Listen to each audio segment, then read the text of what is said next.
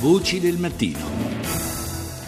Sono le 6.37, ancora buongiorno da Paolo Salerno, parliamo del Papa, Papa Francesco che stamani si reca a Strasburgo per visitare il Parlamento europeo. Radio 1 dedicherà a questo evento uno speciale nel corso del quale sarà possibile seguire il discorso che Bergoglio rivolgerà ai componenti dell'Assemblea. Del contesto che circonda questo appuntamento parliamo stamani con un fine osservatore della nostra società. Do il buongiorno al priore della comunità monastica di Bose, Enzo Bianchi. A tutti. Qual è lo stato dei rapporti fra l'Europa e la Chiesa? C'è da parte dell'Europa in questo momento una certa capacità di ascoltare la voce della Chiesa a livello di istituzioni.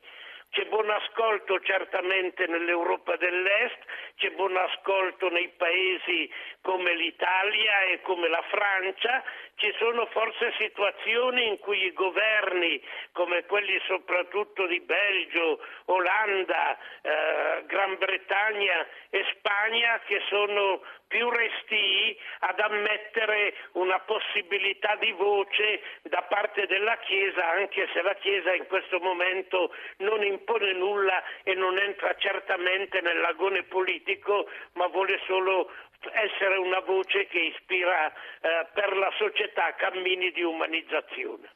Ecco, spesso si attribuisce la, la, crisi di valori, di valori tradizionali in particolare, che si registra nel nostro continente alla, o quantomeno anche alla eh, presenza crescente di immigrati, ma non sarà un po' in realtà un, eh, una specie di, di, di scusa, tutto sommato forse la crisi di valori è dentro di noi? Io sono convinto che questa crisi che tutti attestano come innanzitutto finanziaria, economica, politica, ha le radici in una forte crisi culturale ed etica che ha colto tutta l'Europa. È significativo che l'Europa eh, mostra due debolezze, due astenie molto gravi. Da un lato l'incapacità ad una qualsiasi convergenza, a un qualsiasi progetto che sia comunitario e che risponda a quel progetto di Europa che i nostri padri hanno voluto dalle macerie della seconda guerra mondiale perché l'Europa diventasse davvero un luogo eh, di democrazia, di libertà e che fosse davvero capace di essere esemplare per il mondo intero.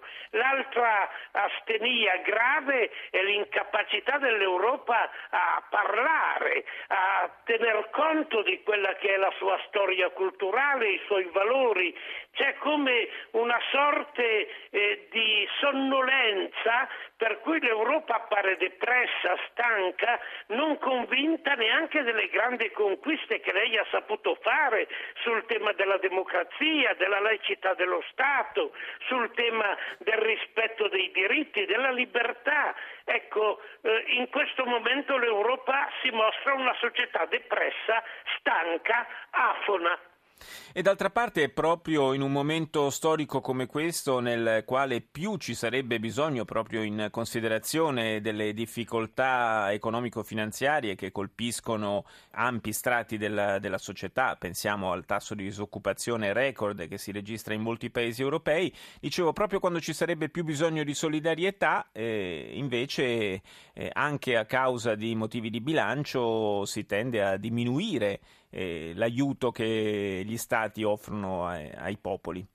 Questo purtroppo è la situazione paradossale in cui noi ci troviamo perché da un lato l'Europa non è più capace di eh, dare una parola di uguaglianza, di giustizia per tutto il mondo, d'altro lato anche qui all'interno dei nostri paesi eh, l'uguaglianza è venuta sempre più a mancare, sempre più noi vediamo una società diseguale in cui ci sono delle eh, fette intiere di umanità che sono nella povertà, che sono senza lavoro, che conoscono una una penuria che certamente non avevamo conosciuto negli ultimi decenni. Io devo dire che lo constato ogni giorno, ormai uh, la gente che bussa in molti luoghi eh, per chiedere aiuto non chiede neanche più dei soldi, chiede la pasta, chiede il riso, vuole proprio quello che è l'essenziale per una vita povera. Sappiamo che Papa Francesco ha spesso la capacità, direi quasi sempre, di stupire i propri interlocutori, di prenderli in contropiede. Secondo lei saprà stupire anche gli eurodeputati? Io credo di sì, perché come sempre farà un discorso estremamente semplice, ma eh, che porta eh, l'uomo al centro, a vedere la persona e la situazione dell'umanità oggi. Quindi non potrà non intrigare eh, il Parlamento europeo. Il suo messaggio, anzi, può darsi che spiacerà a qualche potere forte, ma si pone necessario e risulterà profetico perché lui ha questa capacità e credo che farà un appello all'Europa perché si risvegli senza assolutamente denigrarla, senza eh, condannarla, ma eh, richiedendole di tornare alla sua responsabilità, alla sua grande vocazione che ha mostrato negli ultimi secoli e che ha portato dei cammini di umanizzazione impensati. Grazie Enzo Bianchi, fondatore e priore della comunità monastica di Bose, per essere stato nostro ospite stamani.